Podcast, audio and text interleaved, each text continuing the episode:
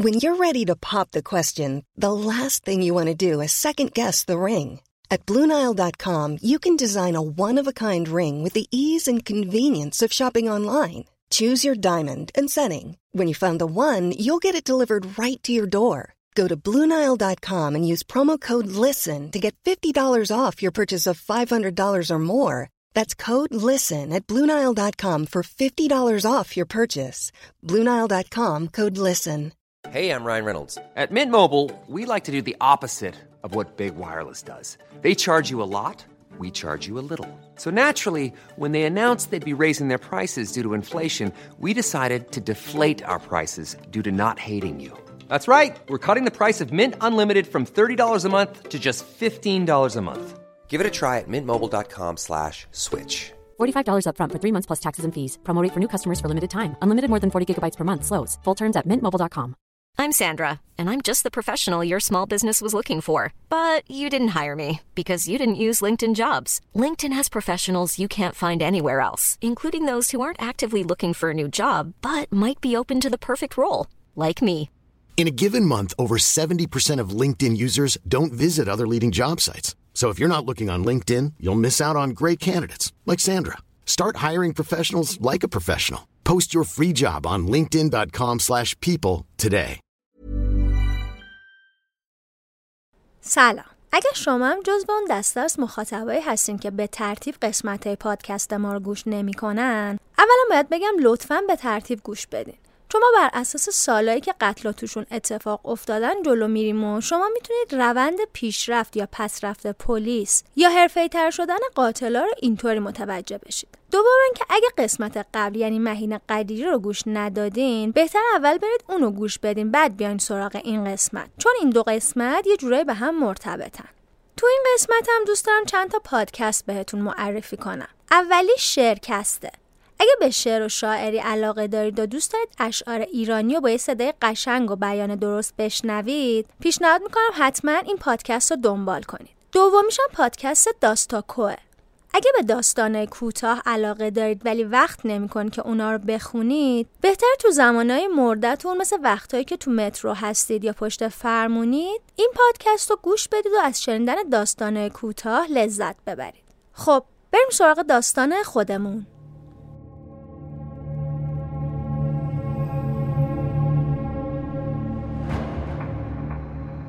کشتن آدما یه اتفاق وحشتناکه مخصوصا اگه به یه عادت تبدیل بشه و از سر خوشگذرونی یا انتقام باشه. آدمکشی زنجیره یا قتلای سریالی به شکلی از قتلا گفته میشه که قاتل سه نفر یا بیشتر رو توی بازه زمانی مشخص حدود یه ماه به قتل میرسونه. ممکنه قاتل جنایتاشو تو زمان و مکان یا موقعیت های مشابهی انجام بده. جرمشناسا از زدن برچسب قتل سریالی به یه جنایت دچار تردید هستن. بعضی انجام سه قتل با ویژگی های مشابه رو قتل زنجیره می‌دونن. اما بعضی دیگه مثل کارشناسای FBI وقوع پنج قتل و لازمه ورود به پرونده های سریالی می‌دونن. فصل اول پادکست ما قصد داره راجع به قتل های زنجیره که توی ایران اتفاق افتاده صحبت کنه. حتما خودتون می‌دونید که موضوع ما هیچ جور مناسب بچه ها نیست و بهتره بدون هدفون جلوی اونا این پادکست رو گوش ندید. در ادامه شما رو به شنیدن چهاردهمین قسمت از فصل اول پادکست نوار زرد که تو آذر 1402 منتشر میشه دعوت می‌کنم. قسمت چهاردهم مینیبوس وحشت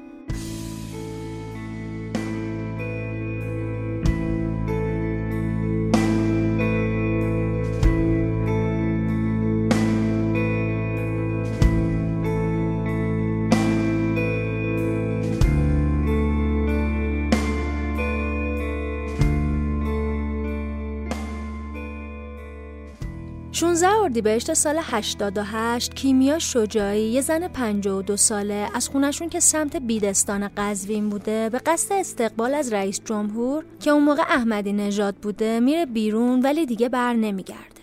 انتظار بچه های کیمیا برای برگشتن مادرشون به خونه طولانی میشه و خونواده میرن آگاهی قزوین و خبر گم شدن کیمیا رو به پلیس میدن. فردای اون روز یعنی 17 اردیبهشت وقتی مامورا مشغول بررسی پرونده بودن یک کشاورز قزوینی زنگ می‌زنه 110 و خبر میده جنازه یه زن مسن تو کمال آباد قزوین پیدا شده مامورا با شنیدن این خبر میرن به محل پیدا شدن جنازه و می‌فهمن این جنازه همون کیمیاست که گم شده بوده.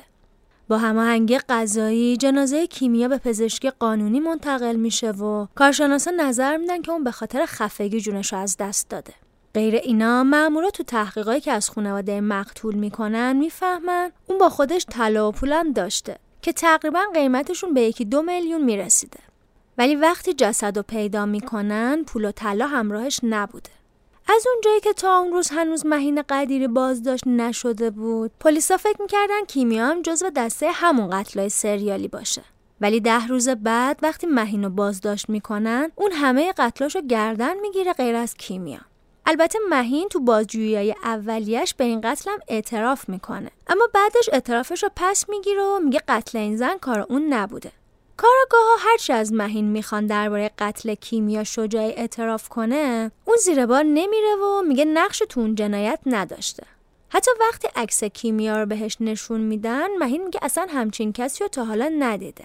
ولی به مامورا هشدار میده حواستون باشه که یه قاتل دیگه اون بیرون هست که داره از رو دست من کپی می‌کنه مامورا ولی حرفای مهین رو جدی نمی‌گیرن 75 روز از پیدا شدن جنازه کیمیا گذشته و هنوز روز قتل اول تو حاله از ابهام بوده که خبر قتل دیگه به دست پلیس می‌رسه. 17 مرداد همون سال زن 62 ساله‌ای به اسم اقدس خلیلی که خونش تو محمدیه قزوین بوده گم میشه. جنازه اقدس تو بیابونای اطراف آبیک پیدا میشه در حالی که آثار خفگی روی گردنش معلوم بوده. تو بررسی اولیه مامورا می‌فهمن که مقتول به خاطر ضرب و شتم و خفگی جونش از دست داده یه ماه بعد از پیدا شدن جسد اقدس خانوادش که از خیلی قبل خبر گم شدن مادرشون رو به پلیس داده بودن جسد رو شناسایی می‌کنن خانواده اقدس به کاراگاه ها میگن که مادرشون با خودش طلاهایی داشته که قیمت گردنبنده و دستبند طلایی که باهاش بوده نزدیک دو میلیون تومن می‌شده ولی موقعی که جنازه پیدا شده بود از طلاهاش خبری نبوده. پیدا شدن این جنازه پلیس قزوین رو با چالش جدی روبرو می‌کنه. به خاطر اینکه اونا تازه با دستگیری مهین تونسته بودن یه نفس راحت بکشن و فشاری که افکار عمومی روشون داشت یکم کم شده. برای همین این دفعه دیگه ادعای مهین رو جدی می‌گیرن و کم کم باورشون میشه که با یه قاتل سریالی دیگه سر و کار دارن. تحقیقات برای پیدا کردن عامل قتل این دوتا زن ادامه داشته که گزارش یه قتل دیگه به دست پلیس می‌رسه. هفته شهریور سال 88 برای پلیس قزوین روز بدی بود. اون روز جنازه یاسمن نژاد دهقان زن 57 ساله‌ای که خونش تو محله محمدیه قزوین بوده سمت قاسم آباد هشتگرد کرج در حالی پیدا میشه که آثار خفگی روی گردنش معلوم بوده طبق گفته خانواده یاسمن اون قبل از گم شدن 500 هزار تومن پول نقد و یه سری طلا حدود دو میلیون تومن باهاش بوده که بعد از پیدا شدن جسدش اثری از این پول نبوده پلیس بازم هیچ سرنخی از هیچ مزنون احتمالی پیدا نمی‌کنه. این نشون می‌داده که همچنان زنای مسن شهر باید با وحشت زندگی کنن.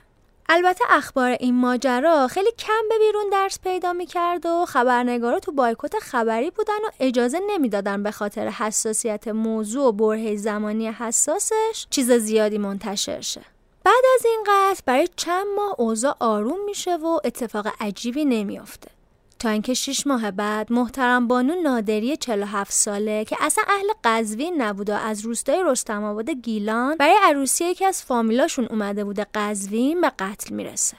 17 اسفند محترم از شریف آباد قزوین برای یه کار بیرون میره و 21 اسفند جسد بیجونش رو تو جاده بوین زهرا پیدا می‌کنه. نحوه قتل و دزدیده شدن طلاهاش که سه تا انگشتر و چهار تا علنگو بوده با موبایلش که حدودا 5 میلیون تومن بوده نشون می‌داده که این قتل هم به سه تا قتل قبلی ربط داشته. مامورا همچنان دنبال قاتل مرموزی بودن که چهار نفر رو کشته بود تا اینکه 23 فروردین سال 89 یه آقای زنگ می‌زنه 110 قزوین و خبر میده که جنازه پیدا شده. قاتل تقریبا یه ماه بعد از قتل قبلیش این دفعه 23 روز که از عید گذشته کبرا میرزایی 83 ساله رو که مشکل تنفسی و قلبی داشته و بعد از نماز جماعت ظهر از یه مسجد توی محمدیه قزوین بیرون رفته بوده کشته و جنازش رو توی باغ سمت سراحی شهر صنعتی البرز ول کرده بود. این بارم قاتل های کبرا رو که حدود دو میلیون می شده برداشته بوده و حتی از خیر چادر و جانمازی که با پیرزن بوده هم نگذشته بوده. به دستور سرهنگ جعفری نسب رئیس پلیس استان قزوین تیمای ویژه‌ای از مامورای پلیس آگاهی استان وارد عمل میشن و سری کارگروه های با حضور مامورای پلیس تشکیل میشه و بررسی علمی قتلا با دقت بیشتری پیش گرفته میشه. بعدم به دستور اسماعیل صادقی نیارکی دادستان عمومی و انقلاب قزوین کارگروه ویژه قتل کشف نشده سال 88 با حضور فرمانده انتظامی استان قزوین و بازپرسای ویژه قتل. کارگاه های جنایی اداره آگاهی مامورای اداره اطلاعات و سپاه تو دادستانی تشکیل میشه. اونجور که دادستان قزوین میگه با بررسی شباهت هایی که تو پرونده ها بوده از جمله سن قربانیا که همشون تقریبا مسن بودن مدل قتلا که خفگی بود و دزدیده شدن طلاهای قربانیا رسیدگی به پرونده قتل سریالی بررسی ویژه میشه و جلسه های مختلفی با حضور نماینده های کارگروه ویژه تشکیل میشه. تو سه تا جلسه اول هیچ سرنخی از قاتل به دست نمیاد. برخلاف پرونده مهین که سرنخهای از قاتل تو صحنه های جرم مونده بود تو این پرونده هیچ ردی از قاتل یا عاملای جنایت نبود. اما تو جلسه چهارم یکی از مامورا اعترافای شاهدی که تو قتل پنجم به اداره پلیس زنگ زده بوده رو می‌خونه. اون مرد گفته بوده روز حادثه داشتم می‌رفتم سر کارم که دیدم یه مینیبوس سبز چند دقیقه کنار جاده وایساد و یه زن از تو ماشینش انداخت بیرون و فرار کرد. رفتم جلو دیدم زن مرده. تو این مرحله رد چرخ ماشین که تو محل پیدا شدن اجساد قربانی پیدا شده بود و به آزمایشگاه جنایی میفرستن و معلوم میشه که این رد چرخ مال یه ماشین عمومی مثل مینیبوس ون یا حتی اتوبوسه. یکم که بیشتر تحقیق می‌کنن معلوم میشه که اینجای چرخا مال مینیبوس های فیاته. حالا مهمترین سرنخی که تو دست پلیس بوده پیدا کردن یه مینیبوس فیات سبز رنگ بوده. ولی کاراگاه ها معتقد بودن انتشار هر جور خبر می‌تونه باعث بشه قاتل بفهمه بهش شک کردن و بتونه فرار کنه. به خاطر همین به دلایل امنیتی و قضایی صلاح می‌بینن که تو سکوت خبری و حفظ آرامش روانی تا زمان دستگیری اطلاعاتی منتشر نشه. بعد از این کاراگاه ها با داشتن همچین سرنخی خیلی سریع شروع می‌کنن به شناسایی کردن صاحبای ماشینای حمل و نقل عمومی و تقریبا تو ده روز همه صاحب ماشینای عمومی شهر رو شناسایی می‌کنن و حتی بعضیاشون هم برای تحقیق و بازجویی میارن اداره پلیس. اما نمی‌تونن نتیجه مهمی بگیرن تا اینکه دومین فرضیه از سمت تیم ویژه بررسی میشه. تو تحقیقات کارگاه فهمیده بودن بین قتل سوم و چهارم 6 ماه فاصله افتاده.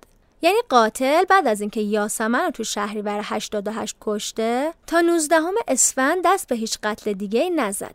این موضوع می‌تونست چند تا دلیل داشته باشه. یکی از این دلیلا این بود که قاتل تو اون مدت تو زندان بوده باشه. برای همین کارگاه فوکوسشون رو می‌ذارن رو کسایی که تو این مدت تو زندان بودن و صاحب یا حتی راننده مینیبوس هم بودن. از اون طرف هم مامورا گشتای نامحسوس را میندازن تا بتونن طبق مشخصاتی که شاهد از مینیبوس داده بود اونو شناسایی کنن. تو همون ده روزی که یه سری مامور داشتن مزنونای زندانی رو بررسی می‌کردن اونایی که تو گشت بودن به یه مینیبوس سبز که همه پردهاش کشیده شده بود مشکوک میشن. مامورا از طریق پلاک ماشین می‌تونن صاحبش رو شناسایی کنن و می‌فهمن این مینیبوس مال مردی به اسم مهدیه. بررسی ها نشون می‌داد که مهدی سابقه داره و قبلا هم به خاطر مزاحمت برای خانوما اختلاف های مالی زندانی بوده. از اون طرف یه تیم دیگه هم رد گوشه موبایلی که دزدیده شده بود و می‌زنن و می‌رسن به خانومی که موبایل دستش بوده. این زن به مامورا میگه که شوهرش این موبایل رو بهش داده و گفته که اونو پیدا کرده. شوهر این زن کی بوده؟ همون مهدی راننده مینیبوس. با این اطلاعات مامورا که احتمال می‌دادن به یه قدمی قاتل رسیدن تمام حرکاتش رو زیر نظر می‌گیرن و می‌فهمن این مرد بیشتر جلوی زنای مسن که منتظر تاکسی یا اتوبوسن وای میسه و اونا رو سوار می‌کنه. شاید الان دیگه تو سطح شهر کسی مینیبوس نبینه. ولی قدیما سوار شدن مینیبوس مثل سوار تاکسی های ون امروزی شدن بود و همه به عنوان ماشین عمومی ازش استفاده می‌کردن. یعنی یه چیز عجیبی نبود که کسی سوار مینیبوس به عنوان تاکسی بشه کاراگاه ها از صبح شنبه 25 اردیبهشت مینیبوس مهدی و زیر نظر می‌گیرن و می‌فهمن اون بعد از کارش تو خیابونای شهر دنبال زنای مسن یا پیره. صادقی دادستان قزوین تو این مرحله برای اینکه شکش به یقین تبدیل بشه تصمیم می‌گیره تومه سر راه مهدی قرار بدن. اما با توجه به روحیه خشنی که ازش سراغ داشتن احتمال میدن خطر جون تومه رو تهدید کنه. به خاطر همین منصرف میشن. ولی بعد از دوازده ساعت تعقیب و مراقبت بالاخره ساعت پنج و نیم صبح یک شنبه 26 اردیبهشت متهم که اسم کاملش مهدی فرجی بوده دستگیر و به اداره آگاهی منتقل میشه. یعنی دقیقا یک سال بعد از دستگیری مهین قدیری.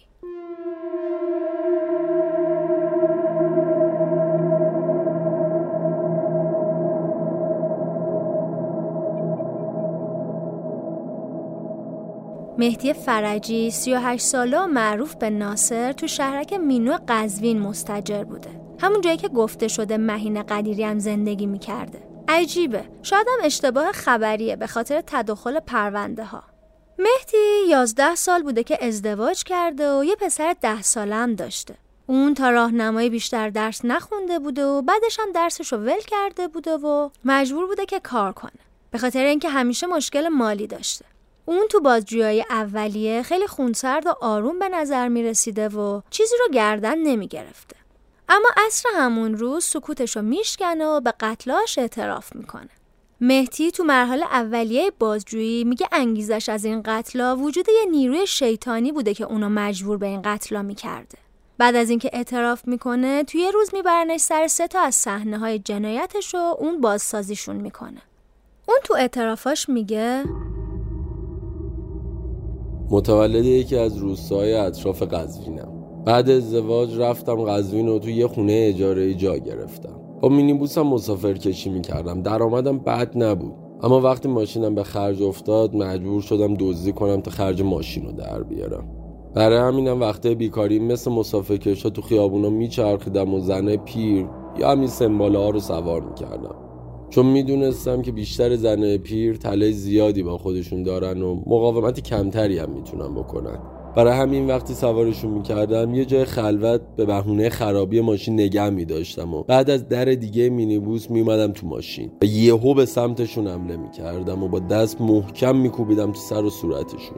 بعد میکشوندمشون تای مینیبوس و همونجا خفشون می‌کردم.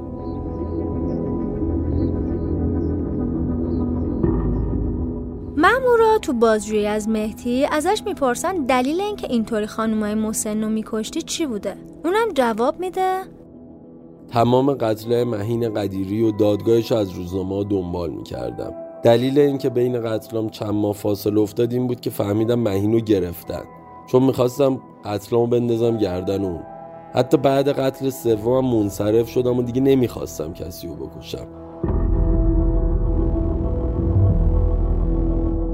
اما قبل عید به خاطر مشکلات مالی و خرج و مخارج زندگی مجبور شدم دزدی و قتل رو دوباره شروع کنم. با خودم می‌گفتم اگه یه زن تونسته این کارا رو بکنه خب حتما منم می‌تونم. برای همین پردای مینیبوس رو همیشه میکشیدم که توش معلوم نباشه. پس سب می‌کردم تا یه جایی پیدا کنم و جنازه ها رو بندازم از ماشین بیرون.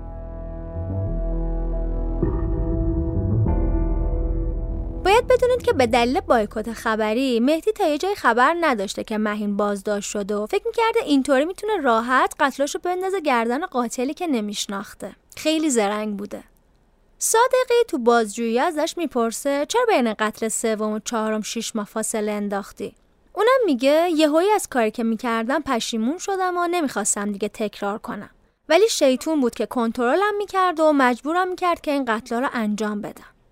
بعد از بازجویی و اعترافهای اولیه مهدی و اصرارش به اینکه شیطون تو بدنش می‌رفت و وادارش می‌کرده دست به این قتلا بزنه ازش معاینه پزشکی میشه. ولی نتیجه معاینه ها نشون میده که اون تو صحت و سلامت عقلی بوده و تمام قتلاشو با برنامه ریزی قبلی انجام می‌داده و هیچ اختلال و جنون آنی هم نداشته. متهم بعد از اینکه صحنه های جرم و بازسازی می‌کنه به زندان میره و پروندهش هم بعد از آخرین دفاع با صدور کیفرخواستی مبنی بر تقاضای پنج بار قصاص به دادگاه کیفری استان قزوین فرستاده میشه. بعد از این اعترافا یه جلسه پرسش و پاسخ بین دادستان قزوین و خبرگزاری تشکیل میشه.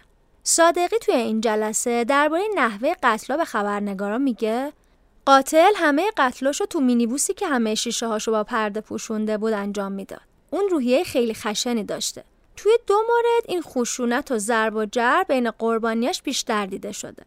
بعد از قتلم طلاهای مقتولاشو میدزدیده و قربانیاشو تو جاهای مختلف ول می‌کرده این مرد تو بازجوییاش گفته که تو یکی از قتلاش بعد از اینکه جنازه یکی از قربانیاش رو یه جای خلوت ول می‌کنه از تو عکسی که توی کیف متهم بوده می‌فهمه که این مقتول یکی از آشناهای خیلی دورشون بوده بازم معلوم نمیشه کدوم یکی از این مقتولا فامیلشون بوده صادقی میگه نتایج معاینه‌های اولیه از قاتل نشون میده اون مشکل روانی نداشت و با آرامش جنایتاشو انجام داده.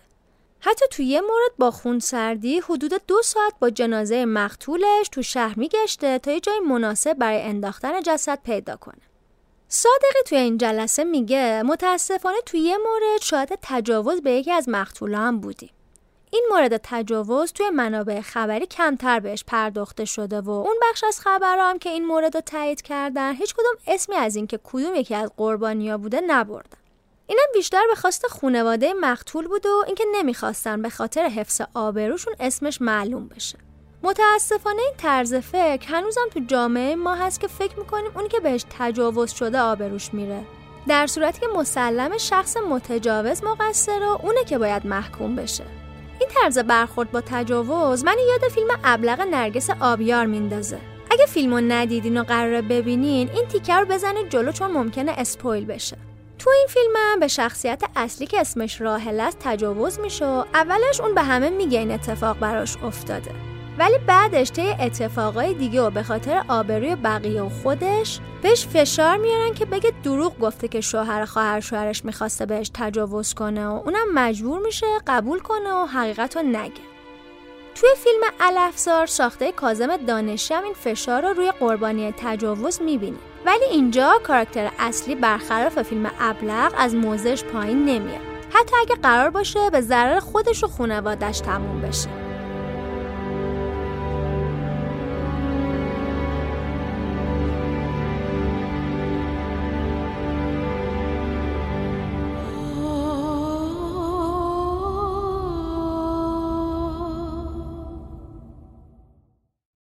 اولین جلسه دادگاه مهدی فرجی 27 شهریور سال 89 ساعت ده صبح تو دادگاه انقلاب قزوین با حضور خانواده قربانی و به صورت علنی برگزار میشه. قبل از اینکه بریم سراغ جلسات دادگاه بعد نیست یه کوچولو هم از حال و هوای سیاسی اجتماعی فرهنگی اون دوره براتون صحبت کنم. برای کسایی که این اولین قسمتیه که دارن از پادکست ما گوش میدن باید یه توضیح بدم که چرا این کارو می‌کنیم. دلیلش اینه که فکر می‌کنیم اگه مخاطب بتونه با حوادثی که باش خاطره داره ارتباط برقرار کنه راحت تر می‌تونه درک کنه که اون زمانی که قتل داشتن اتفاق میافتادن حدودا کی بوده و خودش داشته اون سالا چیکار می‌کرده یا چه تجربیاتی داشته. خب از لحاظ فضای سیاسی حال هوای مملکت هنوز تو سال 89 ملتهب و متشنج بود و هر از گاهی یه راهپیمایی در راستای اعتراضای سال 88 شکل می‌گرفت. توی بهمن سال 89 بعد از قیام مردم مصر و تونس میر حسین موسوی و مهدی کروبی درخواست مجوزی برای شرکت مردم تو تظاهرات حمایتی از مردم این دوتا کشور تو تاریخ 25 بهمن می‌کنن که هیچ وقت این مجوز صادر نمیشه. ولی طرفدار این جنبش تو اون روز بیرون میان و درگیری هم بین نیروهای حکومتی و جنبش سبزیا بالا می‌گیره. تو اون روز دانشجوی 26 ساله رشته هنر به اسم سانه ژاله سمت خیابون امیر اکرم به خاطر اصابت گلوله کشته میشه. منابع خبری معترضا ژاله رو یکی از تظاهر کننده ها معرفی می‌کنن که به دست نیروهای امنیتی کشته شده.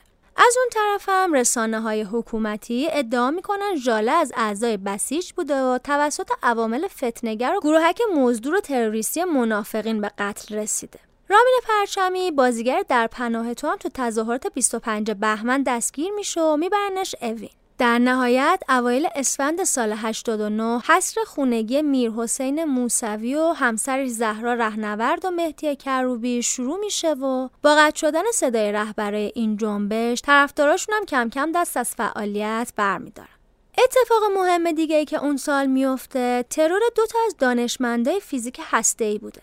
این ترورا جداگونه بودن و یکیشون سمت بلوار ارتش اتفاق میفته و یکی دیگه سمت ولنجک دکتر مجید شهریاری استاد دانشگاه شهید بهشتی تو این ترور کشته میشه و دکتر فریدون عباسی از این ترور جون سالم به در می‌بره ماجرای قتل تو میدون کاج هم تو این سال اتفاق میافته قتلی که جلوی چشم یه عالم آدم اتفاق افتاد و هیچکس حتی پلیس هم دخالتی نکرد. تو فصل دوم پادکستمون حتما سراغ این پرونده هم میریم. فیلمایی که اون سال اکران میشنم از پیوان نجیبی است کاهانی، جدای نادر از سیمین فرهادی که تونست برنده اسکارم بشه، به رنگ ارغوان حاتمی کیا که آخرای سال 88 بعد از پنج سال توقیف اکران شد. سن پترزبورگ افخمی که البته دلیل موفقیتش این بود که بردن قاسم خانی اونو نوشته بودن و یه کمدی مورد پسند بین مردم بود که هنوز هم یه سری شوخیاشو بین آدما می‌بینیم. و یه فیلم دیگه که خیلی سر و صدا کرد پایان نامه ساخته حامد کلاهداری بود که اومد همه اتفاقای جنبش سبز و وارونه نشون داد. حامد کومیلی بازیگر این فیلم سال بعدش از مردم بابت بازی تو این فیلم تو برنامه رضا رشید پور عذرخواهی کرد. تو اون سالا یه سری فیلم به صورت غیرقانونی بین مردم پخش شد که کپی برابر اصل کیارستمی و کسی از گربه های ایرانی خبر نداره قبادی هم جزو این فیلم ها بودن. داستان گربه های ایرانی هم راجب موسیقی زیرزمینی بود که برای زمان خودش خیلی جذاب بود. کلا تو این سالا موسیقی زیرزمینی و رپ خیلی بین مردم ترند میشه و خواننده های مثل هیچکس و یاس و بهرام و زدبازی محبوبیت بیشتری از خواننده های پاپ داشتن. البته کاوه یغمایی یا گروه دویز که خوانندهشون کاوه آفاق بودن تو سبک راک فعالیت می‌کردن و محبوبیت زیادی پیدا کرده بودن. سریال مهم اون سالم مختار بود.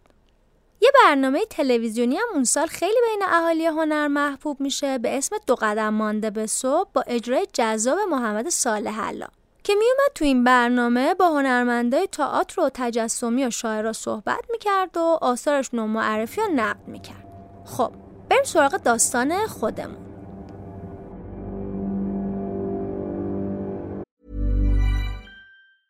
Hey, it's Danny Pellegrino from Everything Iconic. Ready to upgrade your style game without blowing your budget? Check out Quince. They've got all the good stuff shirts and polos, activewear, and fine leather goods, all at 50 to 80% less than other high end brands. And the best part? They're all about safe, ethical, and responsible manufacturing. Get that luxury vibe without the luxury price tag. Hit up quince.com slash upgrade for free shipping and 365 day returns on your next order. That's quince.com slash upgrade. Millions of people have lost weight with personalized plans from Noom, like Evan, who can't stand salads and still lost 50 pounds. Salads, generally, for most people, are the easy button, right? For me, that wasn't an option. I never really was a salad guy. That's just not who I am. But Noom worked for me. Get your personalized plan today at Noom.com. Real Noom user compensated to provide their story. In four weeks, the typical Noom user can expect to lose one to two pounds per week. Individual results may vary.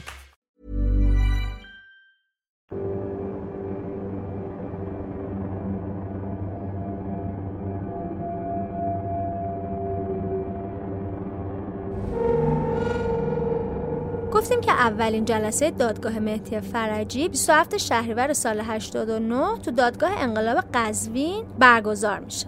ساعت ده صبح مهدی فرجی با مامورای محافظ زندان به سالن اجتماعات دادگستری استان قزوین آورده میشه. تو شروع جلسه محاکمه قاضی لشکری نماینده دادستان به جایگاه میره و مدارکش علیه مهدی متهم ردیف اول این پرونده برای دادگاه می‌خونه و میگه گزارش قتلای خشنی که مهدی انجام داده بود اولین بار دوازده اردیبهشت سال گذشته به دست مامورا می‌رسه. اون موقع همه فکر می‌کردن این قتلا کار مهین قدیریه که به جرم چند تا قتل سریالی دستگیر شده بود. اما بعد از بررسی دقیق فهمیدیم به جز مهین یه قاتل سریالی دیگه هم هنوز داره آدم می‌کشه. برای همین تلاشمون رو برای دستگیر قاتل شروع کردیم. اولین قربانی کیمیا شجاعی خانم 52 ساله ای بود که جنازش کنار جاده ول کرده بودن و طلاهاشو که به گفته خانواده 6 تا علنگو، دو تا گردنبند و سه تا انگشتر که قیمت تقریبیشون نزدیک دو میلیون تومن بوده دزدیده بودن. دومین قربانی اقدس خلیلی 63 ساله ساعت 9 صبح 14 مرداد سال گذشته از شریف آباد دزدیده شده بود و سه روز بعد جنازش طرفای جاده مکسال پیدا میشه. جنازه به خاطر حمله حشرات و گرمای هوا قابل شناسایی نبود و خانواده اقدس ایشون از روی لباس و مشخصهای ظاهری شناسایی می‌کنه. سه تا علنگو، یه انگشتر و یه جفت هم از این قربانی دزدیده شده بود. این دوتا پرونده خیلی شبیه هم بودن. چند وقت بعدم سومین جنازه پیدا میشه. یاسمن نژاد دهقان 58 ساله سومین قربانی بود که هفت شهریور از بیدستان دزدیده میشه و همون روز جنازش سمت جاده قاسم آباد هشتگر توی رودخونه پیدا میشه. روی جنازه یک کفبوش مینیبوس بود که یکی از سرنخهای پلیس برای باز کردن گره این پرونده بود. 20 هزار تومن پول و یه علنگو هم از یاسمن دزدیده بودن.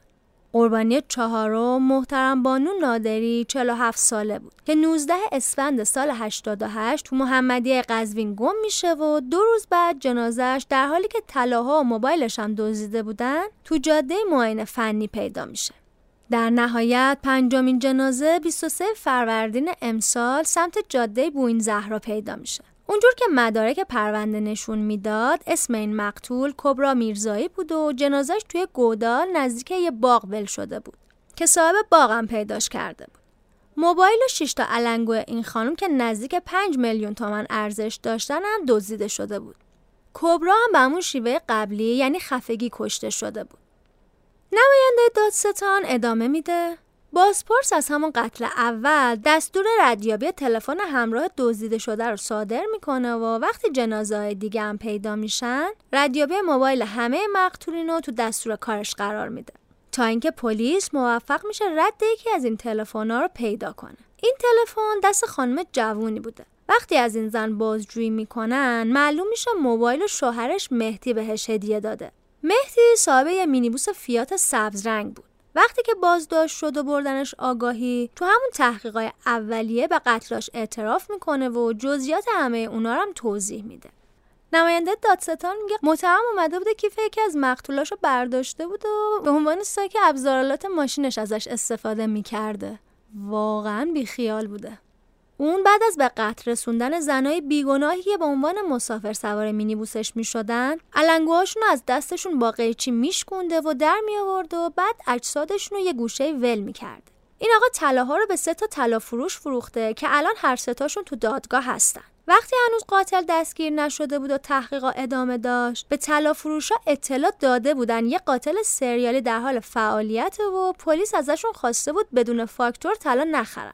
اما این سه نفر طلاهایی رو که معلوم بود دزدی خریده بودن. من به عنوان نماینده دادستان برای مهدی متهم ردیف اول پرونده با توجه به مدارک موجود از جمله خونای کشف شده کف مینیبوس متهم پیدا شدن کیف چند تا از مقتولا توی ماشین ایشون و بازسازی صحنه جنایت ها توسط ایشون و تایید سلامت روحی روانی مهدی از سمت کارشناسای پزشکی قانونی از دادگاه برای متهم به اتهام ارتکاب پنج فقر قتل ام درخواست پنج بار قصاص و مجازات قانونی برای اتهام سرقت رو دارم. همچنین برای سه نفر طلا فروشی که از متهم طلاهای دزدی خریده بودنم درخواست صدور حکم به اتهام مالخری رو دارم. بعد از صحبت های نماینده دادستان اولیای دم پنج تا مقتول به ترتیب به جایگاه میرن و برای مهدی تقاضای قصاص می‌کنن. بعدم همه اونا از دادگاه می‌خوان غیر از اعدام متهم تو ملع عام خریدارای طلاهای دزدی هم مجازات بشن چون اونا هم تو این قتلا نقش داشتن. بعد از صحبت های خانواده ها ستا مرد طلا فروش به جایگاه میرن از خودشون دفاع می‌کنن. اونا اتهاماتشون رو قبول نداشتن و می‌گفتن از دزدی بودن طلاها هیچ خبری نداشتن. یکی از متهما میگه من اصلا قاتل رو نمی‌شناسم. تو مغازه من دوربین مدار بسته هست و چند بار از مامورای پلیس خواستم برای اینکه حرفم ثابت بشه فیلم رو بازبینی کنن. اما اصلا توجهی به حرفام نکردن. امان از این دوربینایی که هر وقت نیاز باشه بهش رجوع می‌کنن و هر وقت صلاح نباشه حذفش می‌کنن. دو تا متهم دیگه هم میگن. برگه اختار اتحادیه. مال وقتی بود که قتلای مهین قدیری اون موقع داشت اتفاق میافتاد. ما هم نمی‌دونستیم همزمان باهاش یه نفر دیگه هم داره قتل انجام میده. واقعا چه دلیل قانع کننده ای حرفای این متهما با واکنش های تند اولیای دم مقتولا و مهدی متهم ردیف اول پرونده روبرو میشه. اولیای دم میگن اگه این طلا فروش و موضوع به پلیس خبر می‌دادن یا اگه از مهدی خرید نمی‌کردن قتل اتفاق نمیافتاد. مهدی هم به طلا فروشا میگه من پنج تا قتل انجام دادم و منکر هیچ کدومشون هم نشدم.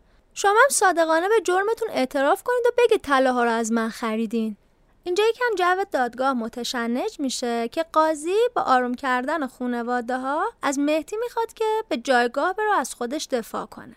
وقتی مهدی به جایگاه میره قاضی بهش میگه شما متهم به مباشرت در پنج فقره قتل عمد و سرقت طلا و جواهرات خانوما هستید آیا اتهامات خودتون رو قبول دارید؟ متهم میگه قبول دارم.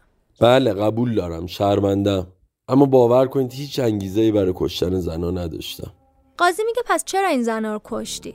مهدی میگه یه نیروی شیطانی بهم دستور می‌داد چیکار کنم. من به خاطر این نیرو زنا رو میکشتم و از خودم هیچ اراده ای نداشتم. قاضی می‌پرسه پس چرا بعد از کشتن این خانوما دزدی هم می‌کردی؟ مهدی میگه؟ بعد از کشتن خانوما با حالت عادی برمیگشتم. طلاهاشون رو ور میداشتم تا کس دیگه اونا رو بر نداره. قاضی میگه طلاهایی که میدزدی و چیکار می‌کردی؟ اونم جواب میده طلاهای یکی از کسایی که کشتم و گم کردم. اما طلاهای چهار تا زن دیگر رو به واسطه دومادمون یکی از دوستام بردیم پیش یه طلا فروش و بدون فاکتور آبشون کردیم. قاضی میگه در مورد دزدیدن موبایل مقتولین چی داری بگی؟ مهدی میگه یه روز خانومم گوشی رو تو ماشینم دید گفت بدش به من. منم گفتم گوشی مال یکی از دوستامه. اما چون ازش خوشت اومده یکی عینشو برات می‌خرم. بعدش هم همون رو دادم بهش. قاضی میگه در مورد اینکه چجوری قربانیاتو سوار ماشین می‌کردی توضیح بده. مهدی هم میگه الان چیزی یادم نمیاد. نمی‌تونم ماجرای قتلا رو اونطوری تعریف کنم. من کنترلی رو رفتارم نداشتم. قاضی می‌پرسه از کشتن خانما لذت میبردی؟ ولی مهدی میگه کشتن زنها برام لذتی نداد چون ناخواسته این کارو می‌کردم. قاضی میگه اگه قتل ناخواسته بود چرا فقط زنا رو میکشتی؟ اونم جواب میده. برای اینکه بیشتر مسافرام زن بودم. مردم معمولا زود پیاده می‌شدن. وقتی با یه زن تو ماشین تنها می‌شدم یهو این حس بهم دست می‌داد. در نهایت قاضی میگه اگه دفاعی از خودت داری انجام بده.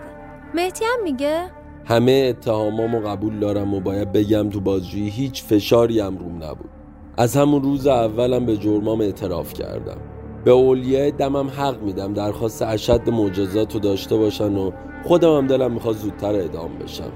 من در حقشون بدی زیاد کردم و می‌دونم جای هیچ بخششی وجود نداره.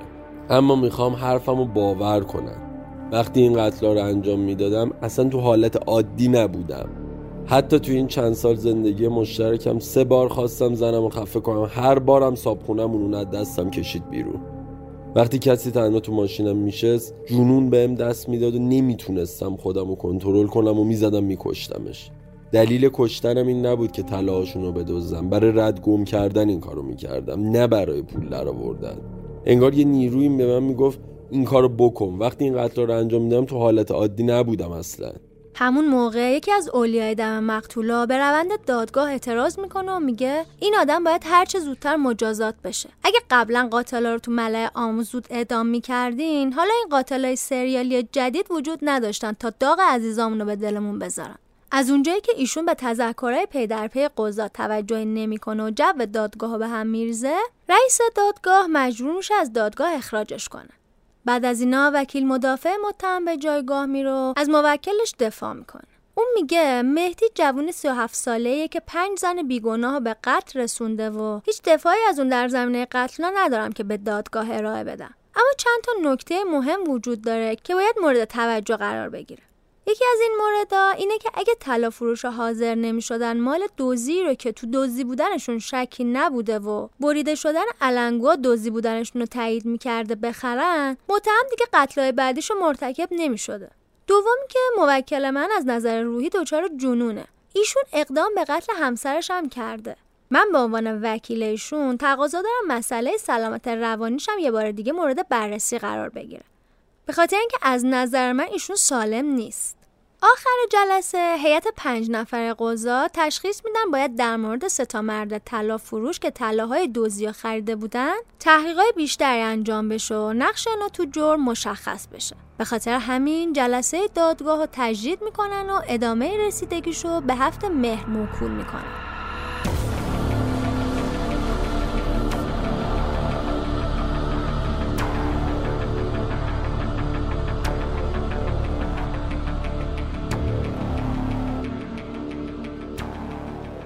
دومین جلسه دادگاه رسیدگی به پرونده جنایت دومین قاتل سریالی زنای قزوین. روز چهارشنبه هفت مه تو سالن دادگستری استان قزوین به ریاست قاضی افروز به صورت علنی برگزار میشه. افروز همون بازپرسی بود که پرونده مهینم دستش بود. یادتونه دیگه؟ اگه دوست دارید بدونید افروز چه شکلیه بهتر مستند مهین رو ببینید. تو این جلسه که اولیاء دم مقتولا خبرنگارا و دانشجوهای وکالت و کارشناسای دادگستری هم اومده بودن قرار بود بیشتر به اتهامای طلا که اموال دزدی رو از قاتل خریده بودن رسیدگی بشه.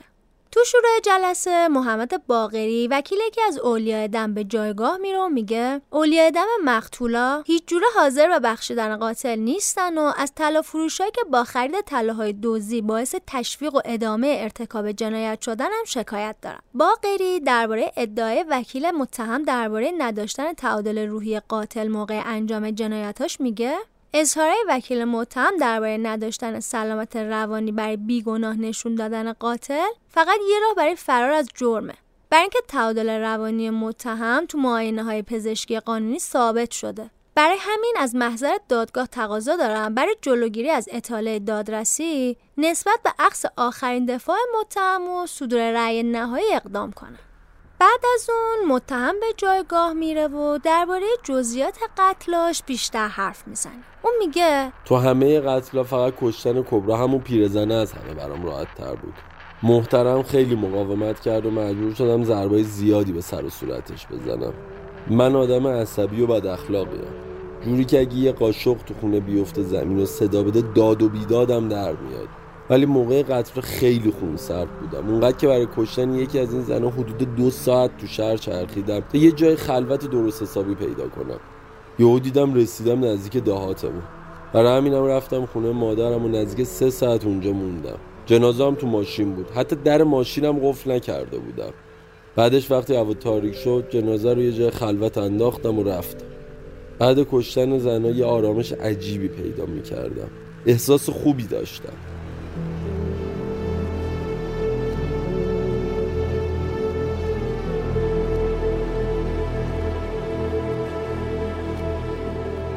بعد از اون دو تا از طلا ها وکیلشون برای دفاع از خودشون به جایگاه میرن.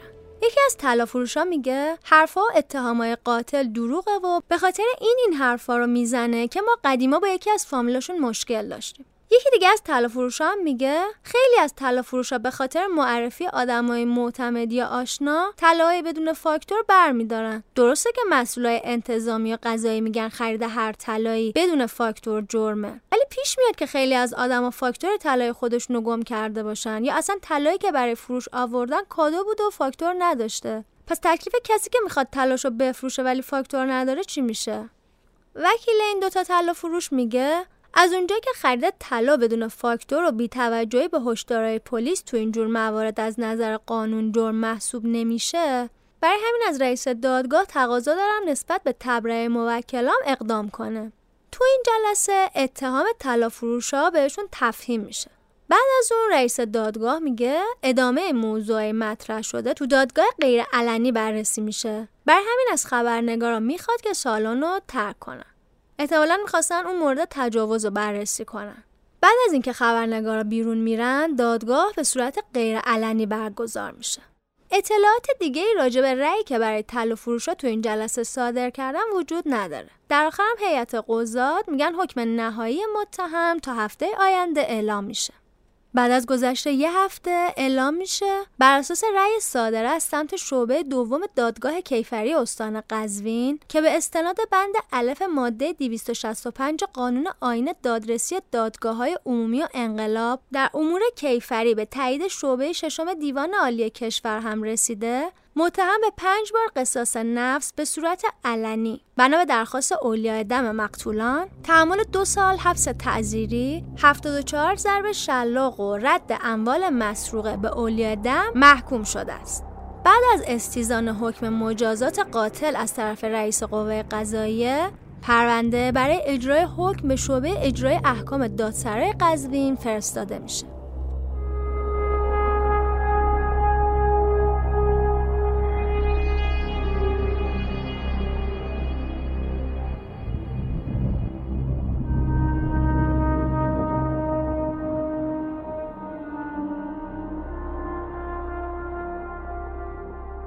پنج خرداد سال 90 ساعت چهار صبح پنجشنبه در بزرگ آهنی زندان چوبین در باز میشه و ون پلیس در حالی که ماشین دیگه هم اسکورتش می‌کرد از در اصلی ندامتگاه مرکزی قزوین بیرون میره. چند دقیقه بعد ماشینا می‌رسن به مقر پلیس آگاهی و مهدی فرجی دومین قاتل سریالی زنای قزوین در حالی که دست و پاش با زنجیر بسته بود از ماشین پیاده میشه. اونجور که از قیافش معلوم بود انگار ترسی از مرگ نداشت و خیلی خون سرد. سه روز بود که دیگه مطمئن شده بود اجرای حکم پنج بار قصاصش از طرف رئیس قوه قضایی نهایی شده. تو این سه روز تو قرنطینه بود و به شدت ازش مراقبت می‌شد. حالا آورده بودنش آگاهی تا اول حکم 74 ضرب شلاقش اجرا بشه. بعد از اینکه حکم 74 ضرب شلاق اجرا میشه هنوز ساعت پنج صبحم نشده بود که مهدی زنگ می‌زنه به زن و پسر ده سالش. با اینکه سعی می‌کرد خیلی خونسرد رفتار کنه ولی وقتی برای آخرین بار با پسرش خداحافظی می‌کنه گریش می‌گیره. یه یه ساعتی به متهم وقت میدن تا با خودش تنها باشه که اونم شروع می‌کنه به توبه کردن. ساعت شیش و نیم دوباره با دست و پای بسته سوار ونی که شیشه هاش دودی بوده میکننش و میبرنش محل اجرای حکم که اولین قتل اونجا اتفاق افتاده بود.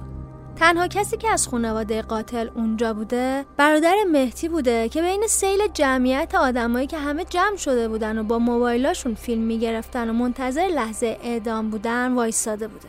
اینکه آدما میرن جمع میشن تا لحظه جون دادن یک کسی رو ببینن هم خودش خیلی جای بحث داره. چه برسه به فیلم گرفتن و پخش کردنش مسئولای قضایی و انتظامی از جمله رئیس کل دادگستری استان دادستان عمومی و انقلاب قزوین و معاونای رئیس کل دادستان رئیس زندان مرکز قزوین و نماینده های از نیروی انتظامی، پزشکی قانونی، سازمان تبلیغات اسلامی و یه سری از خبرنگارا برای اجرای حکم اونجا جمع شده بودن.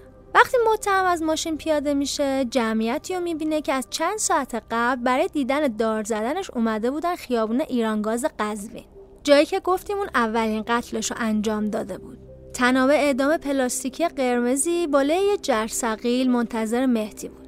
اون برای آخرین بار برادرش رو بغل می‌کنه و با گریه ازش خداحافظی می‌کنه. اینجا قیافه آرم و خون سرد مهدی یه دفعه عوض میشه و پاش سست میشن و دستاش میلرزن. حالا دیگه مرگ توی قدمیش بود و با تمام وجودش حسش می‌کرد. ولی این حال خیلی طول نمی‌کشه و اون زود به خودش مسلط میشه و دوباره می‌تونه خونسردیش رو حفظ کنه. جمعیت که از صبر کردن برای اجرای حکم دیگه خسته شده بودن صداشون در اومده بود و فضا اونقدر شلوغ شده بود که پلیس از کنترل کردنش عاجز شده بودن.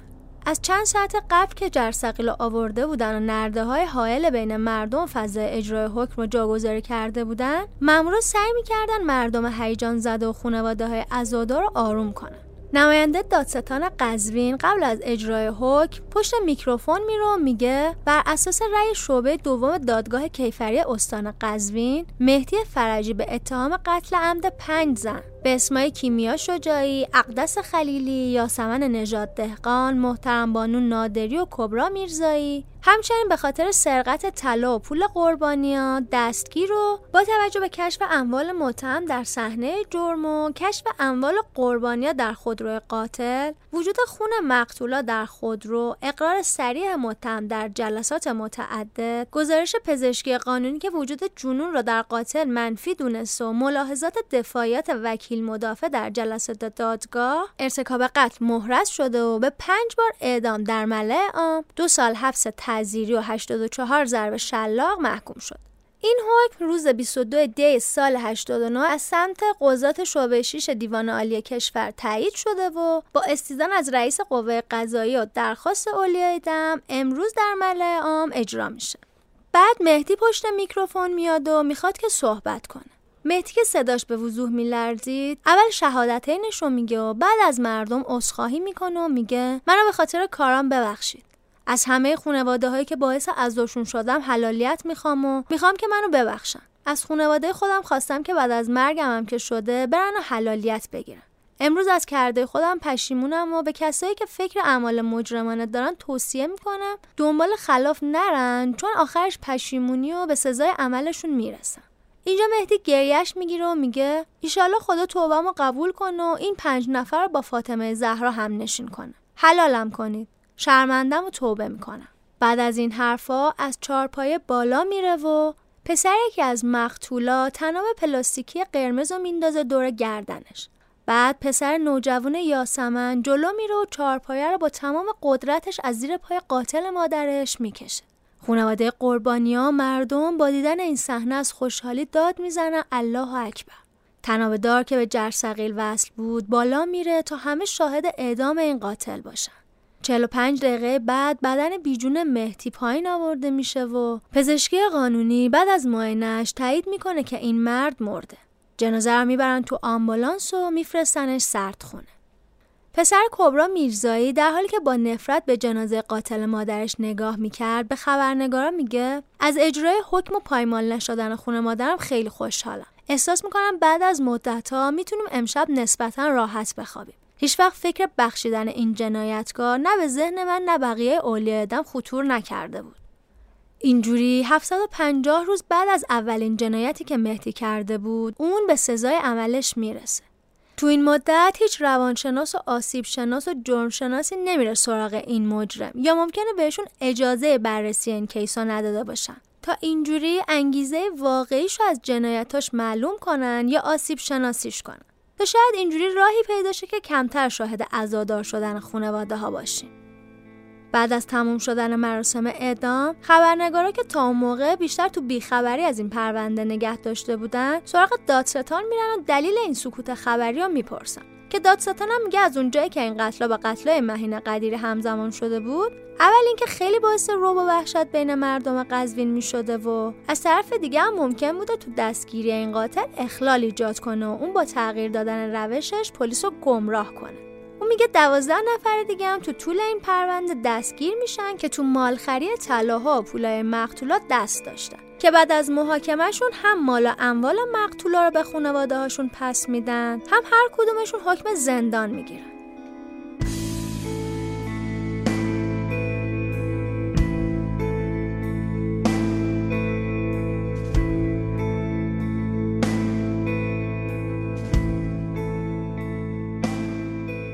چیزی که شنیدین قسمت چهاردهم پادکست نوار زرد. قبل از هر چیز باید تشکر کنم از استودیو تورنج که ما رو تو ضبط این قسمت همراهی کردن خیلی مهمه که بدونید ما تو این پادکست دید تحلیلی به ماجراها نداریم و اگه جای نظری هم میدیم کاملا شخصیه.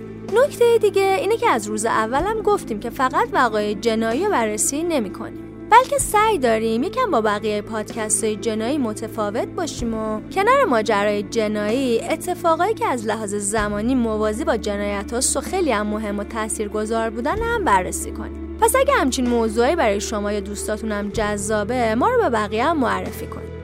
شما می‌تونید از طریق تمام اپهای پادگیر یا صفحه اینستاگرام یا کانال یوتیوب و تلگراممون هم ما رو دنبال کنید. همونطور که اول اپیزود گفتم اگه دوست دارید برای ادامه دادن این مسیر از ما حمایت کنید چه تو ایران چه خارج از ایران می‌تونید از طریق لینک هامی باش نوار زرد که توی توضیحات گذاشتیم این کار انجام بدید.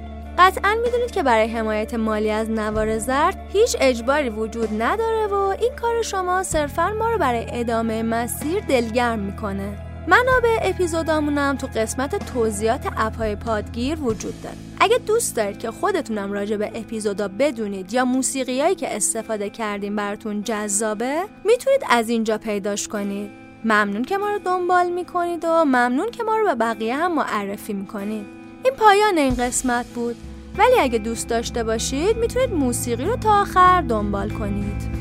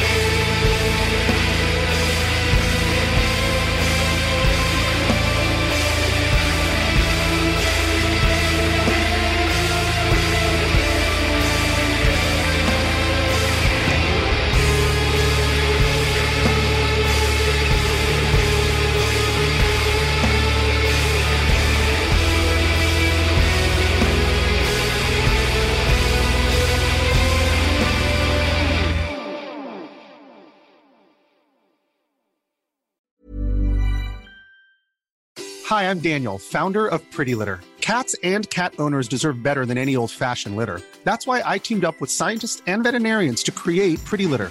Its innovative crystal formula has superior odor control and weighs up to 80% less than clay litter. Pretty Litter even monitors health by changing colors to help detect early signs of potential illness. It's the world's smartest kitty litter. Go to prettylitter.com and use code ACAST for 20% off your first order and a free cat toy. Terms and conditions apply. See site for details. Hey, it's Paige DeSorbo from Giggly Squad. High quality fashion without the price tag? Say hello to Quince. I'm snagging high end essentials like cozy cashmere sweaters, sleek leather jackets, fine jewelry, and so much more. With Quince being 50 to 80% less than similar brands. And they partner with factories that prioritize safe, ethical, and responsible manufacturing. I love that. Luxury quality within reach. Go to quince.com slash style to get free shipping and 365 day returns on your next order. Quince.com slash style. Hey, it's Paige DeSorbo from Giggly Squad. High quality fashion without the price tag? Say hello to Quince. I'm snagging high end essentials like cozy cashmere sweaters, sleek leather jackets, fine jewelry, and so much more. With Quince being 50 to 80% less than similar brands. And they partner with factories that prioritize safe, ethical, and responsible manufacturing. I love that. Luxury quality within reach. Go to quince.com slash style to get free shipping and 365 day returns on your next order. Quince.com slash style.